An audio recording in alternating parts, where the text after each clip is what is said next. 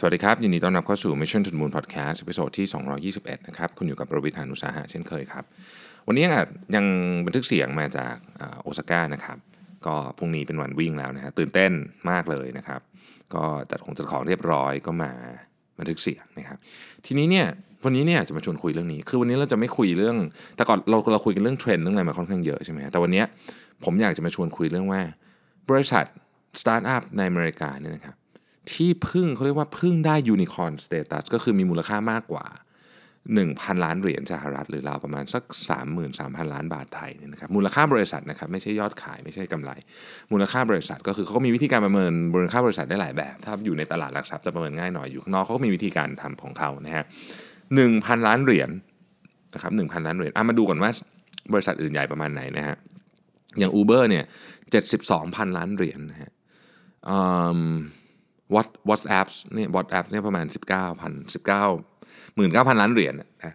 แต่ว่าตัวเลขที่ที่เป็นตัวเลขที่เป็นเรียกว่าเป็น benchmark แล้วกันนะครับคือตอน Facebook ซื้อ Instagram ตอนนั้นปี 5 ปีที่แล้ว ตอนนั้นซื้อไป 1,000 ล้านเหรียญเพราะฉะนั้นบริษัทที่มูลค่า 1,000 ล้านเหรียญหรือที่เราเรียกว่ายูนิคอร์นเนี่ยนะครับก็เป็นstatus ที่สำคัญโดยเฉพาะเมื่อบริษัทเพิ่งก้าวเข้ามาสู่ status ที่เรียกว่าเป็นยูนิคอร์นผมก็เลยอยากจะ เอามาเล่าให้ฟังว่ามันมีธุรกิจอะไรบ้างนะครับเราจะได้พอดูทิศทางออกว่าเฮ้ยในอนาคตเนี่ยเรื่องพวกนี้น่าจะดีแน่เลย ซึ่งผมเชื่อว่าหลายคนหลายบริษัทเนี่ยผมอ่านดูแล้วหลายบริษัทเนี่ยผมไม่เคยได้ยินชื่อเลยนะครับ แต่ก็เป็นธุรกิจที่ใหญ่มากๆแล้วนะครับอะสามสิบห้าเริ่มเลยนะฮะสามสิบห้าคือ Tough Spot ฮะ Tough Spot นี่เป็น Search and AI based analytics เป็นพวก visualization ซึ่ง visualization มันเป็นจุดสุดท้ายนะ แต่ข้างหลังเนี่ยมันมีอะไรที่มัน เป็นอะไรเทพๆอยู่เต็มไปหมดเลยเนี่ยนะครับ เป็นข้อการวิเคราะห์ข้อมูลเพื่อให้เห็นออกมาแบบง่าย ๆนะครับตั้งมา 5 ปีนะครับ เอ๊ะหปีนะครับ ก็ตอนนี้ 1,000 ล้านเหรียญแล้วนะฮะ อีกบริษัทหนึ่งชื่อ WalkMe นะครับ WalkMe เนี่ยเป็นคล้ายๆกับไกด์ที่ช่วยให้คนใช้งานเนี่ยสามารถหาเว็บไซต์ต่างๆ แล้วก็แอปให้มีประสิทธิภาพมากขึ้นนะครับ ก็ 7 ปีนะครับ33 t r i s t a นะครับเป็น Analytics Software Company นะครับอันนี้ก็ 7 ปีเหมือนกันนะครับ Talkdesk นะ Talkdesk เป็น Call Center Software ที่เป็น Cloud นะครับอายุ 7 ปีเหมือนกันนะครับ JFrog นะฮะ Software Software to Cloud นะครับอายุ 10 ปีนะฮะ OutSystem นะครับ แพลตฟอร์ม for low code app creation นะครับ ก็คือว่าไม่ไม่ต้องใช้อะไรเยอะในการทำแอปนะฮะ ก็เหมือนกับ Squarespace นะ อันนี้เป็นแต่ว่าอันนี้เป็นสำหรับโมบายแอปนะฮะ ตั้งมา 17 ปีนะครับ SoundHound ไม่ใช่ SoundCloud นะครับ SoundHound นะครับอันนี้ตั้งมา 13 ปีนะครับ มูลค่าเกิน 1,000 ล้านเหรียญมาเล็กน้อยนะฮะ เป็น audio and search recognition software นะครับ การใช้เสียงในการ search บริษัทพวกนี้เดี๋ยว ชื่อว่าเชื่อว่านะฮะเดี๋ยวอาจจะมีขาใหญ่มาเทคไปนะครับ Form Labs นะครับเป็น 3D Printing Manufacturer นะครับเกินพันล้านเหรียญเล็กน้อยนะครับ ตั้งมาแล้ว 7 ปีนะฮะ Rubicon นะฮะ Rubicon เนี่ยเป็นบริษัทกำจัดกำจัดและบริหารการบริหารของเสีย บริหารกำจัดและรีไซเคิลของเสียนะครับ ตั้งมา 10 ปีนะครับ พันล้านเหรียญเล็กน้อย Postmates นะครับส่งอาหารนะครับ7ปีนะครับเกินพันล้านเหรียญเล็กน้อยนะครับ Convoy เป็นฟลีดของรถส่งของนะครับรถบรรทุกที่เป็นเป็น tech enable เนี่ยก็คือมีการให้ข้อมูลมีการติดตามข้อมูล tracking เป็น tech based tracking service นะฮะอายุน้อยมาก 3 ปีเองนะฮะสปีเอง แล้วก็ ยังไม่ถึง 3 ปีด้วยสามมูลค่าประมาณ 1.1 พันล้านเหรียญนะครับ Trade Shift นะฮะเป็น Open Source Trade Platform นะครับ 1.1 พันล้านเหรียญนะฮะก่อตั้งเมื่อปี 2008 ก็คือ 10 ปีแล้วนะครับ Brex นะฮะ Brex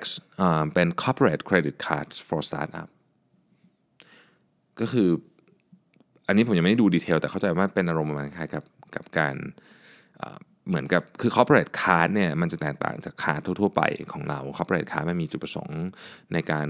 control การใช้เงินอะไรพวกนี้นะครับที่มันง่ายกว่ามีการ tracking มีการ analyze ได้ง่ายกว่า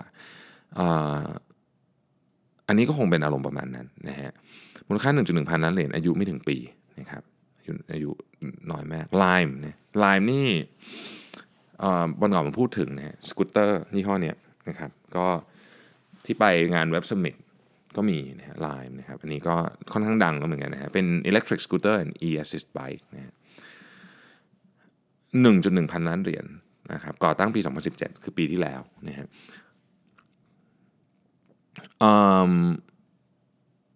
c o h e s i t y นะครับเป็น infrastructure storage ของข้อมูลต่างๆนะครับ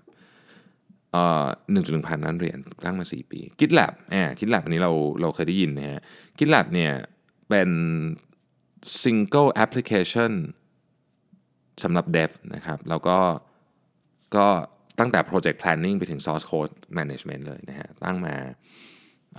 เจ็ดปีนะครับ 1.1 พันล้านเหรียญ Intercom นะฮะ เป็น messaging platform นะครับ อันหนึ่งนะครับ 1.3 พันล้านเหรียญนะฮะ ตั้งมาแล้ว 7 ปีนะครับ Starry นะฮะ Starry เป็น Internet Provider นะครับตั้งมาแล้ว 3 ปีนะฮะ1.3 พันล้านเหรียญ Toast นะครับ POS ของร้านอาหารนะครับตั้งมาแล้ว7ปี 1.4 พันล้านเหรียญนะครับ Allbirds นะฮะ Allbirds เนี่ยเป็นรองเท้าฮะรองเท้าที่คนใส่เทคชอบใส่กันมาก ผมเชื่อว่ามีเพื่อนคุณใส่อยู่หลายคนลองไปเสิร์ชรูปดูนะครับ Allbirds มี S นะฮะเอ่อใส่ใส่สบายมากเลย ผมเคยยืมของคุณแม็กใส่นะฮะ ผมยังไม่ได้สั่งมาสักที แต่ว่าใส่สบายมากนะครับ ลองเข้าดูในเว็บไซต์ได้ เพิ่งตั้งมา 3 ปีนะครับ Samsara นะฮะ Fleet Management System สำหรับเอาไว้บริหารจัดการอุปกรณ์ฟลีดต่างๆ ของคุณ เช่นรถนะครับ รถแทรกเตอร์อะไรพวกนี้นะฮะ ซึ่งเป็นเป็น cloud base นะครับ มีตั้งแต่ machine vision system นะ machine vision system ก็คืออเป็น คล้ายๆกับเพื่อเป็นเซนเซอร์เพื่อส่งเรื่องของ reduce production นะครับ defect ต่างๆนะครับทำให้เราสามารถ manage fleet ให้ประสิทธิภาพสูงมากขึ้นได้นะครับ หรือ environment sensor ก็มีนะครับ environment sensor ก็เป็นพวกที่เกี่ยวข้องกับการบริหารจัดการของเสียต่างๆนะครับ power monitor ก็มีนะฮะ power monitor ก็ก็ช่วยให้ การ manage พวกเรื่องของพลังงานเนี่ยทำได้ง่ายขึ้นนะครับ คือมีมีของเยอะมากที่เกี่ยวข้องกับฟลีดนะฮะก็ก็เป็นบริษัทที่กำลังเติบโตอย่างรวดเร็วทีเดียวนะครับ อันต่อไป Freshworks ฮะ Freshworks เนี่ยเป็น all in one customer management suite เป็น SaaS software as a service นะครับสำหรับเรื่องของ customer engagement ทำทุกอย่างเลยนะฮะ ตั้งแต่ติดต่อคุยนะครับแชทนู่นนี่อะไรมีแต่ไปหมดเลยนะฮะ manage ถึงพวก marketing tools ทั้งหลาย 1.5 billion นะครับ Zip Recruiter นะฮะก็ชื่อ Recruiter ก็แน่นอนอยู่แล้วนะครับ ก็เป็นพวกเอ่อ recruiting platform นะฮะเดี๋ยวนี้ก็จะเห็นโปรแกรมพวกนี้เยอะนะหมายถึงว่าไม่ใช่โปรแกรมบริษัทที่ทำเรื่องพวกนี้เยอะขึ้นนะครับ ซึ่งมันเป็น จะว่าไปมันก็เป็นหนึ่งในวิธีการเปลี่ยน agent model เหมือนหลายๆอันที่ถูก disrupt กันไปนะครับ data mine นะครับเอออันนี้น่าสนใจนะครับ คือหาข้อมูลที่ critical ของแต่ละบริษัทที่ที่ที่เป็น information ที่ถ้าเกิดหลุดออกไปเนี่ยนะฮะมันจะเป็นเรื่องใหญ่ให้ได้นะครับ เข้าไปหาเป็น big data analysis ที่โฟกัสไปที่เรื่องของของพวก emergency ต่างๆ ที่เกี่ยวข้องกับ อะไรก็ตามที่ออกไปแล้วเนี่ยจะเป็นเรื่องใหญ่มากๆกับกับองค์กรเนี่ยนะฮะ1.6พันล้านเหรียญตั้งมาแล้ว 9 ปีนะครับ Discord นะฮะ Discord เป็นแอปดีไซน์สำหรับเกมเมอร์โดยเฉพาะนะครับ มีตั้งแต่เสียงวิดีโอแล้วก็เท็กซ์นะฮะก็ตั้งมาแล้ว 6 ปีนะครับ1.5พันล้านเหรียญนะฮะตามปริมาณการขยายการเติบโตของธุรกิจเกมนะครับ Automation Anywhere นะครับเอ่อเป็นซอฟต์แวร์ที่ช่วยให้ให้องค์กรเนี่ยสามารถที่จะ automate พวกงานที่มันซ้ำไปซ้ำมาหรืองาน routine ได้นะครับ หรือที่เขาเรียกกันในวงการว่า robotic process automation หรือ RPA นะครับ อันนี้ก็เป็นสิ่งที่สิ่งที่เราเริ่มเห็นเยอะนะครับวันก่อนใน Tech Monday ก็พูดถึงเรื่องนี้นะครับ มูลค่า 1.8 พันล้านเหรียญนะครับ ตั้งมาแล้ว 15 ปีนะฮะ8ครับ Bird ฮะ เป็น electronic scooter อย่างที่บอก electronic scooter มาแรงมากๆนะครับมีเช่ากันหลายเมืองในโลกตะวันตกเนี่ยนะครับแล้วก็เนื่องจากมันแทบจะไม่มี operation อะไรเลยเนี่ยนะมันก็เลยมันก็เลยโตเร็วมากนะครับ Bird เนี่ยเป็นอีกอีกบริษัทหนึ่งที่เป็นคู่แข่งกับ Lime นะฮะสองพันล้านเหรียญก่อตั้งไม่ถึงปีนะครับต้องรอดูกันต่อไปยาวๆเหมือนกันนะเพราะว่าปีที่แล้วผมพูดเรื่องเรื่องเรื่อง ofo เรื่องอะไรเงี้ยแล้วก็อันนั้นก็เป็นระดับยูนิคอร์นเหมือนกันแล้วก็ ก็ก็ต้องดูการยืนระยะว่าจะไปได้แค่ไหนนะครับ Roblox นะฮะเป็นแพลตฟอร์มสำหรับสร้างเกมนะครับออนไลน์เกมนะครับ 2.4 พันล้านเหรียญตั้งมาแล้ว10 3ปีนะครับ Circle คืออันดับ6นะฮะ Circle เนี่ยเป็น cryptocurrency investment platform นะครับมูลค่า 3,000 ล้านเหรียญนะครับตั้งมาแล้ว 5 ปีนะฮะอันดับ5แล้วนะฮะเรากำลังเข้าสู่ top 5นะครับแล้วอันดับ5เนี่ย ชื่อ UiPath นะครับซึ่งเป็นเป็นคล้ายๆกับ Automation Anywhere นะที่ทำ RPA นะครับ Robotic Process Automation ก็นี่แหละครับทำให้งานที่มันเป็นงานรูทีนทั้งหลายเนี่ยถูกเข้าไปออโตเมตให้หมดนี่ครับสำหรับธุรกิจต่างๆ ก็ 13 ปีนะครับตั้งมาแล้ว 13 ปี มูลค่าบริษัท 3,000 ล้านเหรียญนนะครับ Snowflake นะฮะเป็น data warehousing นะครับ เป็น cloud based data warehousing นะครับ4,000 ล้านเหรียญนะครับตั้งมาแล้ว 6 ปีนะครับ DoorDash เป็น food delivery นะครับ5ปีนะครับมูลค่า 4,000 ล้านเหรียญ Epic Games นะครับก็คนที่ทำเกมเรื่อง Fortnite นะครับ15,000 ล้านเหรียญนนะครับ Juice Labs นะฮะ e-cigarette นะครับ16,000 ล้านเหรียญโอ้บริษัทนี้ใหญ่มากนะฮะตั้งมาปีเดียวเอง ก็ที่ 1 ของชาร์ตนี้นะครับ เป็นบริษัทที่ทำ e-cigarette ไม่อยากจะโฆษณาให้เยอะ เพราะไม่อยากเดี๋ยวเดี๋ยวจะหาว่าชักชวนคนมาสูบบุหรี่นะครับ แต่ว่าก็เป็นนวัตกรรมอันหนึ่งเหมือนกันที่ที่เข้ามานะครับ แก้ปัญหาของคนที่ที่อาจจะอยากเลิกบุหรี่แต่ยังเลิกไม่ได้นะครับก็เป็น alternative ที่น่าจะสุขภาพดีกว่าแต่ไงไม่สูบเลยดีที่สุดนะครับเอาล่ะผมจะสรุปภาพรวมให้นิดหนึ่งว่า จากชาร์ตอันนี้เนี่ยนะครับมันบอกอะไรเราบ้างนะครับสิ่งที่สิ่งที่บอกเราคือเรื่อง Data เป็นเรื่องสำคัญมาก หลายอันเนี่ยเป็นเป็นดิเพียว Data ล้วนๆนะครับคือเป็นเป็นเป็นเรียกว่า Tech Startup ที่ทำเรื่อง Data ตรงๆ แต่ว่าหลายอันแม้จะไม่ได้ทำเรื่อง Data ก็ leverage เรื่อง Data สูงมาก ยกตัวอย่างเช่นไอ้สกูตเตอร์เนี่ยนะครับสกูตเตอร์นี่เขาใช้ Data เยอะมาก อย่างช่วงไอ้ Lime เนี่ยวันก่อนคุณโบ๊ทพระไทยเล่าให้ฟังว่ามันจะมีคนไปเก็บเป็น เก็บไอ้พวกนี้ซึ่งมันกองกองกองกองอยู่นะครับมาชาร์จไฟ เพราะว่าพวกนี้เขาเรียกว่า juicer พอเขา juicer ก็จะได้เหมือนกับค่าตอบแทนกลับไปเพราะฉะนั้นเขาก็เขาเองก็ไม่ต้องจ้างพนักงานเก็บเพราะมีคนไปเก็บเอาแอปเปิดมือถือแล้วเก็บไปชาร์จไฟเงี้ยคือมันมันเจ๋งมากผมว่าวิธีคิดอะคือไม่ต้องมี operation อะไรหนักๆ ไม่ต้องมี heavy operation ไม่ต้องไม่ต้องจ้างคนไม่ต้องอะไร แต่ Data ต้องดี Infrastructure ข้างหลังต้องดีนะครับ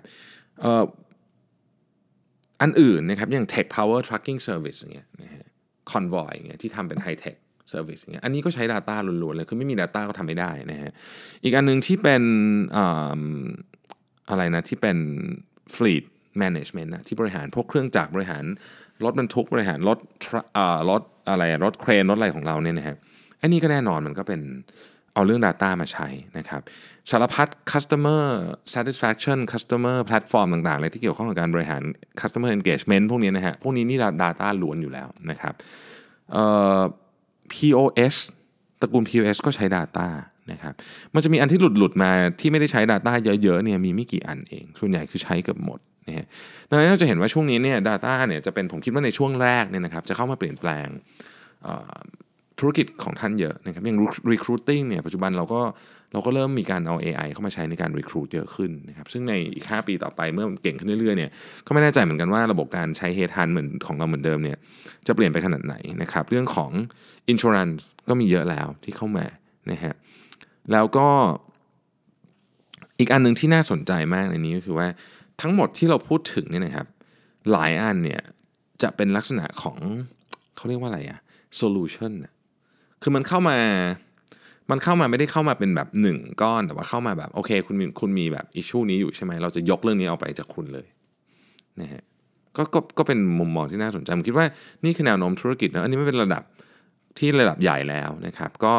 เราก็น่าจะพอเอามาคิดได้ว่าเราจะทำอะไรต่อดีในอนาคตนะครับแต่สิ่งนี้ที่เรามองเห็นแน่ๆคือว่า ทุกวันนี้ครับเริ่มศึกษาเรื่องข้อมูลเรื่อง Data หน่อยดีกว่า เพราะว่าผมคิดว่ามันมีหลายแง่มุมที่ต้องถูกนำมาใช้แน่นอน แล้วมันเป็นมันไม่ใช่ผมว่ามันไม่ใช่อย่าไม่อยากใช้คำว่าเทรนด์นะฮะมันเป็นความจำเป็นของโลกอนาคตจริง ๆ เพราะฉะนั้นมาช้าอันนี้ผมว่าเสียเปรียบเยอะนะครับลองเริ่มคิดดูฮะว่าเราจะใช้ Data ในการ leverage ได้ไง เราเราพูดกันถึงการใช้พวก Data เยอะนะครับ แต่ว่าผมคิดว่าคนที่เริ่มทำจริงๆอะจะเห็นประโยชน์ของมัน แม้แต่บริษัทอย่างที่เป็น food delivery อย่างเงี้ย นะฮะอันนี้ก็ใช้ Data มากมายเลยในการวิเคราะห์ข้อมูลนะครับ โอเคนะก็สองสามวันนี้อาจจะสั้นๆหน่อยนะครับ เพราะว่าโฟกัสกับการวิ่งครั้งนี้มากตั้งใจมากจะทำเวลาให้ดีนะฮะก็ไงเอาใจช่วยด้วยนะครับ ใครที่สั่งหนังสือยังสั่งได้อยู่นะครับ สนใจก็เข้าไปสั่งในเพจได้นะครับ เดี๋ยวน้องที่ออฟฟิศจะส่งให้ผมเซ็นทิ้งไว้แล้ว แต่ว่าจะไม่สามารถเขียนข้อความที่ท่าน request มาให้ได้เท่านั้นเองช่วงนี้ผมไม่อยู่นะครับยังไงก็ตามขอบคุณมากนะครับที่ติดตาม Mission to the Moon Podcast วันนี้แล้วเราพบกันใหม่วันพรุ่งนี้ครับ สวัสดีครับ